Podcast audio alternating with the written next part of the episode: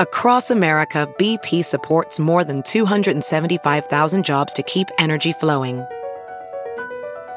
Jobs like updating turbines at one of our Indiana wind farms and producing more oil and gas with fewer operational emissions in the Gulf of Mexico. It's and, not or. See what doing both means for energy nationwide at bp.com slash investing in America. Doctora Ramos, a la sala de espera. Hay un problema que afecta a muchos niños que no puedo resolver sola. Se llama estrés tóxico. Es la manera en que el cuerpo de los niños responde a experiencias difíciles, desde palabras bruscas hasta una pérdida dolorosa. Esto hace que sea más difícil combatir infecciones y enfermedades. También aumenta el riesgo de problemas de salud a largo plazo. Pero hay pasos que los padres pueden tomar para ayudar. Aprende cuatro cosas que puedes hacer para superar el estrés tóxico en first5california.com.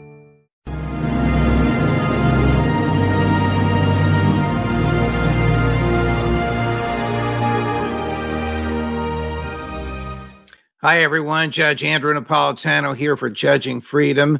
Today is Tuesday, May 9th, 2023. It's about 1015 here in the morning on the East Coast of the United States, about 415 in the afternoon in Italy, uh, from which uh, our guest, our happily regular uh, weekly guest, Alastair Crooke, uh, comes. Alastair, always a pleasure. Thank you for joining us. Thank you. When when last we had spoken, uh, the two drones had just been exploded and destroyed uh, over the Kremlin. I mean, we still don't know who sent them, how they got there, how they were destroyed, why they were destroyed the last minute, etc. But what has been the reaction, either politically in Europe or amongst the populace in Russia, as far as you can tell? Uh, to the presence and detonation uh, of these drones? Anger, huge anger in Russia, uh, a sense of humiliation. Uh, I, I, this is, uh, I mean, uh, I think you've mentioned it yourself, equivalent of a drone being fired and attacking and hitting the roof of the of the White House in Washington. It, it's a sort of somehow uh, almost a sort of 9-11 moment when everyone says oh my goodness. Um, so what's happened it's calmed down since then. It's it's much more the the government has done a very good job of of, of making very measured and careful statements saying yes of course we will have to react with this but only in our own time and in our own way. Don't expect anything sudden. We're just going to get on with you know 9th of may today and uh, so it, it, it is it's it's calmed down. But I think the the the big takeaway, I suppose, I would say, is that, of course, you know, when people keep talking about negotiations and nego- negotiating what with whom now? I mean, you know, this was an attack on the president. I mean, as Russians see it, this was an attack, even if it was symbolic rather than uh, uh, in practice. I mean, you know what what sort of negotiations are you thinking about? So it's going to affect uh, that uh, enormously. Um, no talk uh, mirroring or mimicking um, uh, former president dmitry medvedev who basically said words to the effect of well uh, zelensky himself is now fair game. No you don't hear anything like that out of the kremlin after he made that initial knee-jerk reaction Absolutely not. And actually, the only thing we hear is from the Duma, the parliament, who, who say, listen, you can't even think of that because, you know, until there's a resolution passed by the Duma uh, uh, classifying him as a terrorist, you can't attack anyone like that. It's illegal. You can go to court. You um, have a recent piece uh, published at Strategic Culture Foundation uh, which begins with the ominous phrase things are going uh, from bad to worse with extreme turbulence predicted ahead. In the piece, you opine uh, that the West has made a catastrophic error choosing high tech over natural uh, resources. Can you explain and perhaps uh, tie it in, or I can poke you with some more questions? To the war in Ukraine? Yes, I yes I can. Of course, it's more of a gamble for Europe, who has no natural resources, than the United States, which is well endowed with natural resources. But nonetheless, um, the United States has um, largely seen its industrial base vanish over this years by offshoring and other reasons.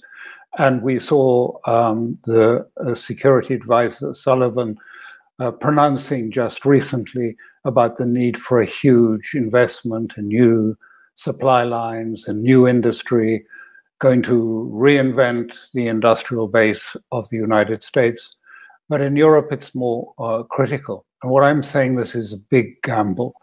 Never, never before have states gambled on tech as a substitute for 19th century natural resources, oil, coal, steel, or iron ore, all those things that we need to run a modern economy. Uh, technology doesn't produce energy. Mm. Uh, it may eventually, but it doesn't.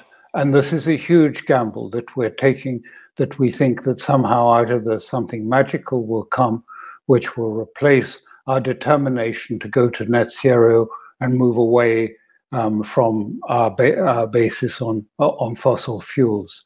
And of course, when we do that, we've gone through this period, which I call the golden period, where we've had everything liquidity, you know, goods moving, capital going, movement of people, everything. Now we've gone into the period of the reversal.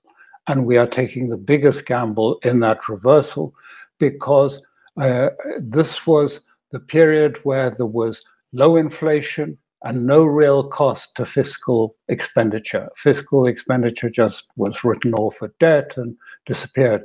We're now moving into a new era where things are going to be more expensive, harder to take forward, less efficient, and there will be fiscal real costs.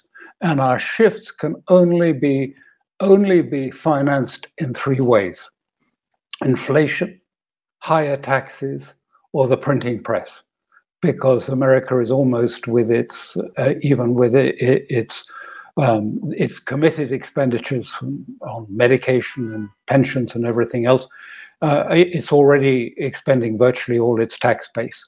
So uh, bef- before the war in Ukraine, much of Europe had uh, cheap energy from Russia and inexpensive uh, imports from China. Yeah. Neither neither is the case any longer and we had and there was no reason to give it up except they made this terribly bad judgment. And they thought you know this was slam dunk to use a famous expression that it you know that the that that russia would just topple over in a few times and then there would be a nice new yeltsin like figure come in and he would put all the prices down and europe could go back to the future as it was with cheap energy. And of course they completely, it's an intelligence failure, in my view, on a par with the invasion uh, of Iraq, when the hmm. intelligence services, all based on 1997, when there was a financial crisis in Russia, and extrapolated forward to today as if nothing had changed in Russia, when everything had changed in Russia in the intervening period. Um, from Germany's silence uh, from France's uh, dalliances uh, with China, and perhaps from other uh, evidence of which you are aware and which you may choose or not choose to articulate. Do you think that Western Europe has reason to regret uh, its obeisance to the United States, at least vis a vis the war in Ukraine? Uh, certainly, uh, certainly, there is a sense that they've made a huge mistake in, if you like, going taking this um, the decision, which was taken by very few officials in Washington, my understanding, which was not subject of consultation even with the Federal Reserve or the Treasury, um, to sanction Russia and to seize its assets. And um, but I have to say you know, Europe didn't take much persuading. They mm. embraced mm. it absolutely enthusiastically. You can't you know, I, I, it would be wrong to say this was, you know, blame Biden for this. They made this error. They didn't do their homework. And now they have cut themselves off to having to take this huge gamble that somehow tech can replace all the advantages we had for those decades before. What would happen uh, if Donald Trump becomes the president of the United States of America again and pulls the U.S. out of NATO? Well, uh, you know, the the answer is I uh, I simply don't know what's going to what's going to happen in in in Europe as this because you know there is no political opposition in Europe. There's no political thinking. There is just a monoculture that comes out of Brussels, which is rah, rah, rah, you know, Ukraine, Ukraine. Where is uh, von der Leyen today?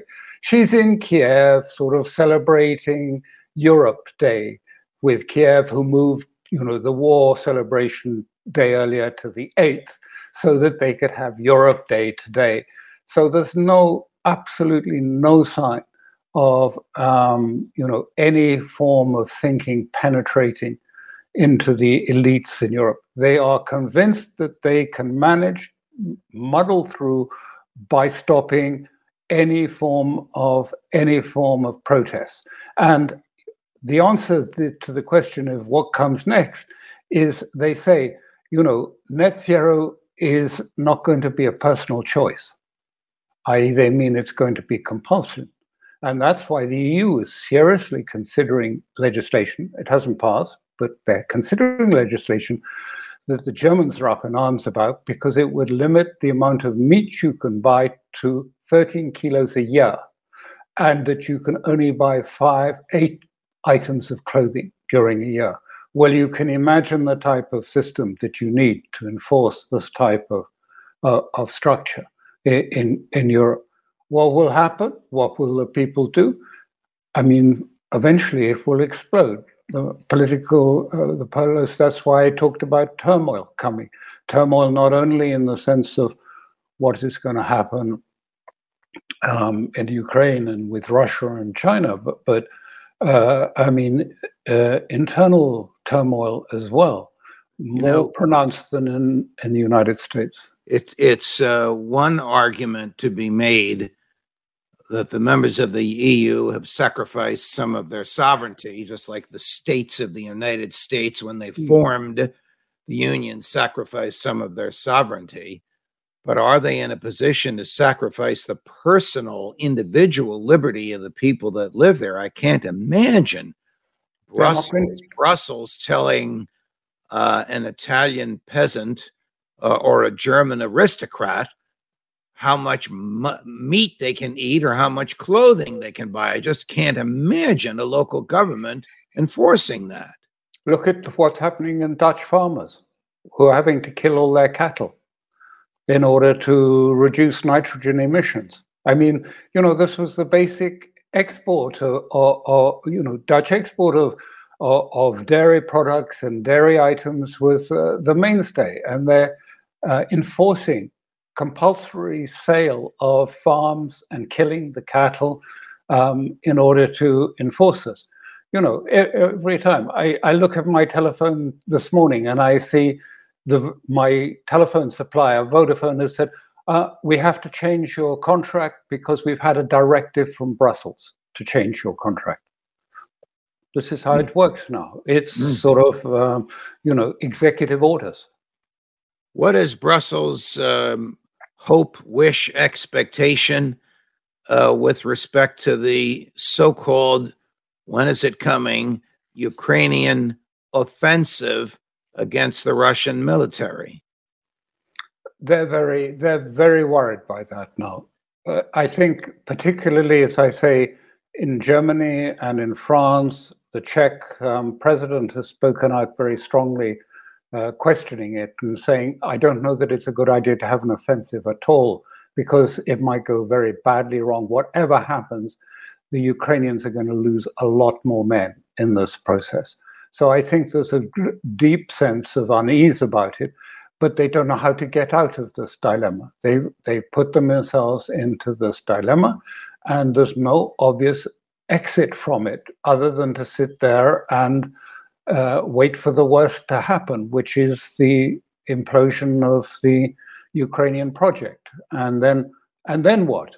Um, as I say, there's been no sort of real thinking about this um, in the West. I would put it in the West uh, uh as much as uh, anywhere else. No rational, and everyone goes on in in the West. We're still obsessed by narratives and stories and you know you see that on the uh, on the pages of the the main media and saying the you know to win you have to own the narrative. And we have the right narrative. You know ukraine is fighting for its independence and for its future and russia hasn't got a good narrative. So even if we lose in the battlefield we've won the war. I mean it's delusion. That delusion. almost sounds like uh, an anticipation or expectation of uh, significant military losses by uh, Tony Blinken and company if they're going to say, uh, we lost the war, but we won the narrative. Who the hell cares about the narrative if they've lost the war and the hundred billion American dollars, no bloodshed as far as we know, uh, that went along with that loss? Yeah, I, I, mean it's evident. I mean, you know, the I mean this is this is what is so bizarre is that you know because they feel they own the narrative. I mean, what happens in the battlefield is of subsidiary consequence. Well, this is nonsense. You know, there are going to be a lot of people who would die. It is going to be a humiliation for the United States and for NATO and the West because everyone in the world apart from a few people in London and Brussels and Washington, can see the failure, can see that this is making for a disaster. I mean, as it stands, the Ukrainians have about 50,000 men prepared. Not all of those will be frontline troops um, for the, this offensive if it takes place. Uh, and the Russians have half a million. I mean, you know, it's just uh, uh, even if mistakes are made, um, and they're always attributing mistakes to Russia and not to anyone else. But even if mistakes are made, I mean, it's overwhelming. They, and just to put it very bluntly, the front line of this war, what was the front line? Financial war. That's been lost.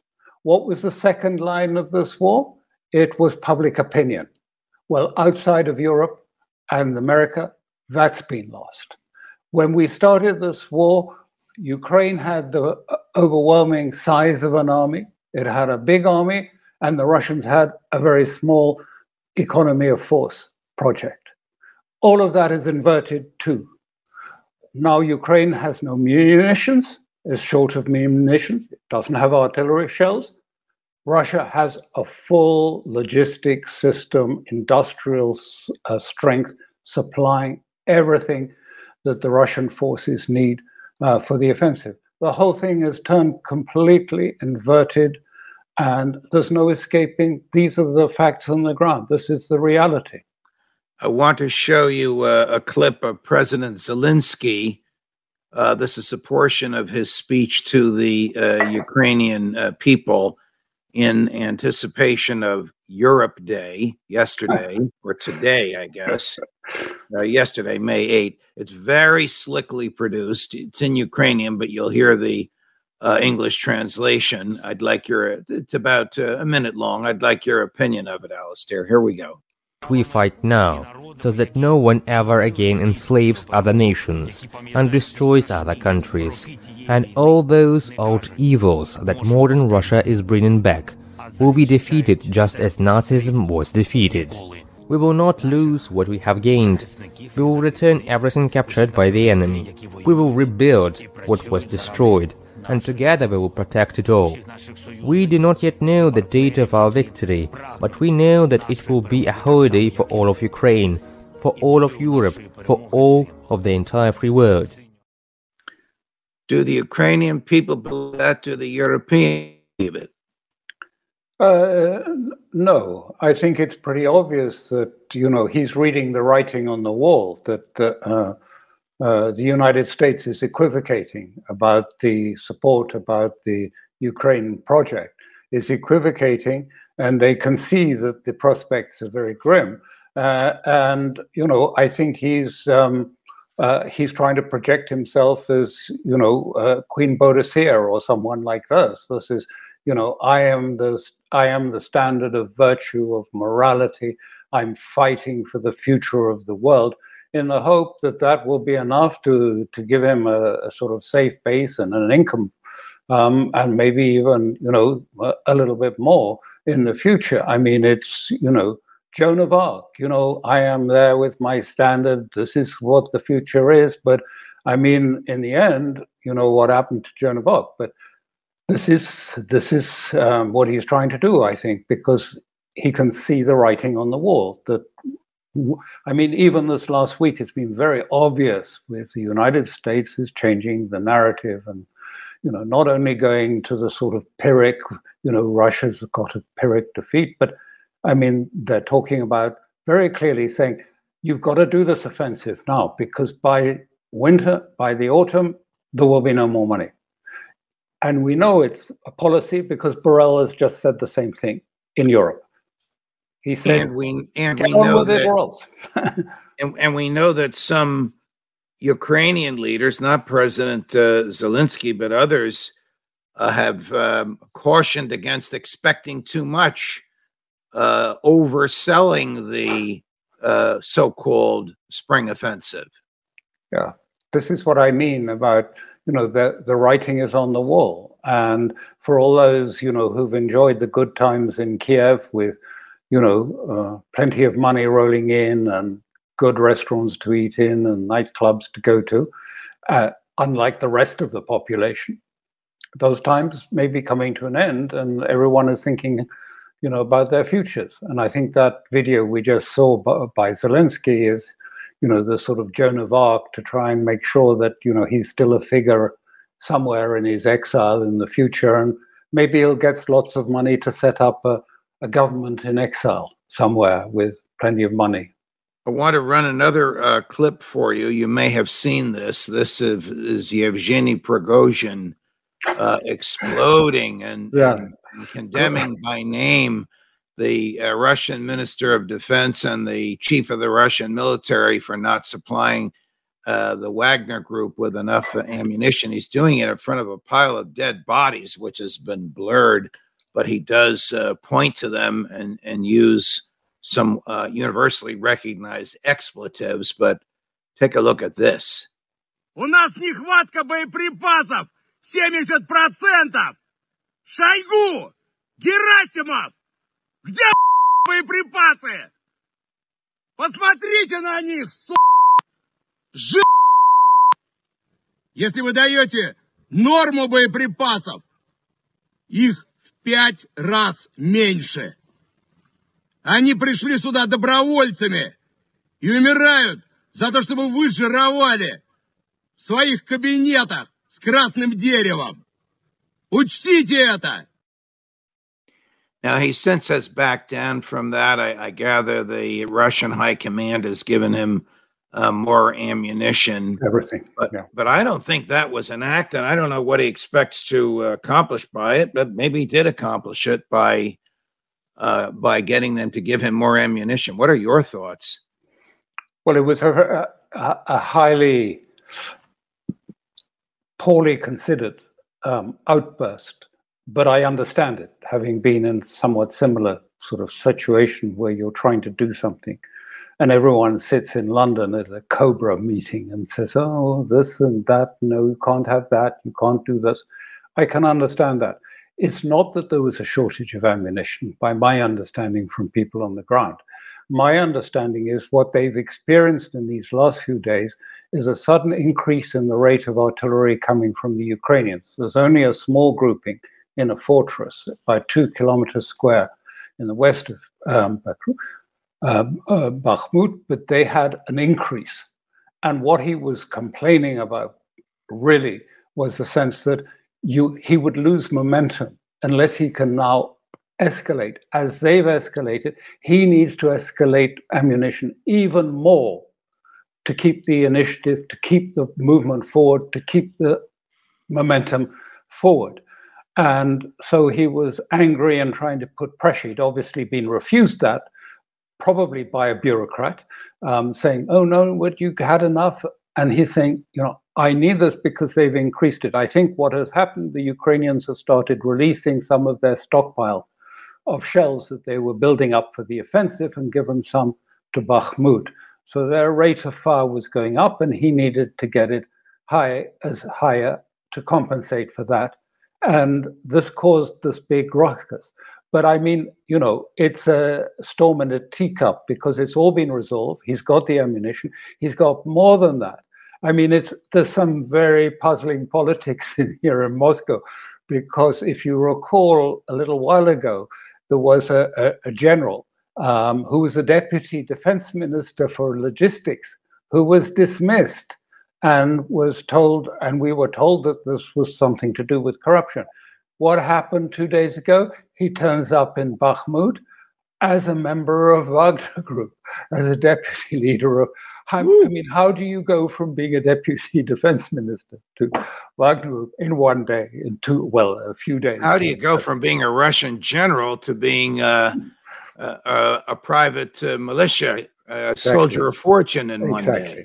And then, oh. and then he gets Zorovinkin, Surovikin, who was the main architect of the last campaign of the defense lines and everything. So Surovikin has now been appointed as the liaison. I don't think there's any doubt that you can give a speech like the one you've just showed on the thing, survive that, get your ammunition, get two generals posted to you to help things out without some very high connections and good wow. connections in Moscow. I guess, as they say in America, this also works in Russia. Money talks. Well, Alastair, it's always a pleasure, my dear friend. Thank you so much for joining us. I'm looking forward to our next conversation already. Thank you. Thank you so much. There you go. If you like that, my dear friends, like, subscribe, and share with a friend. More as we get it. Judge Napolitano for Judging Freedom.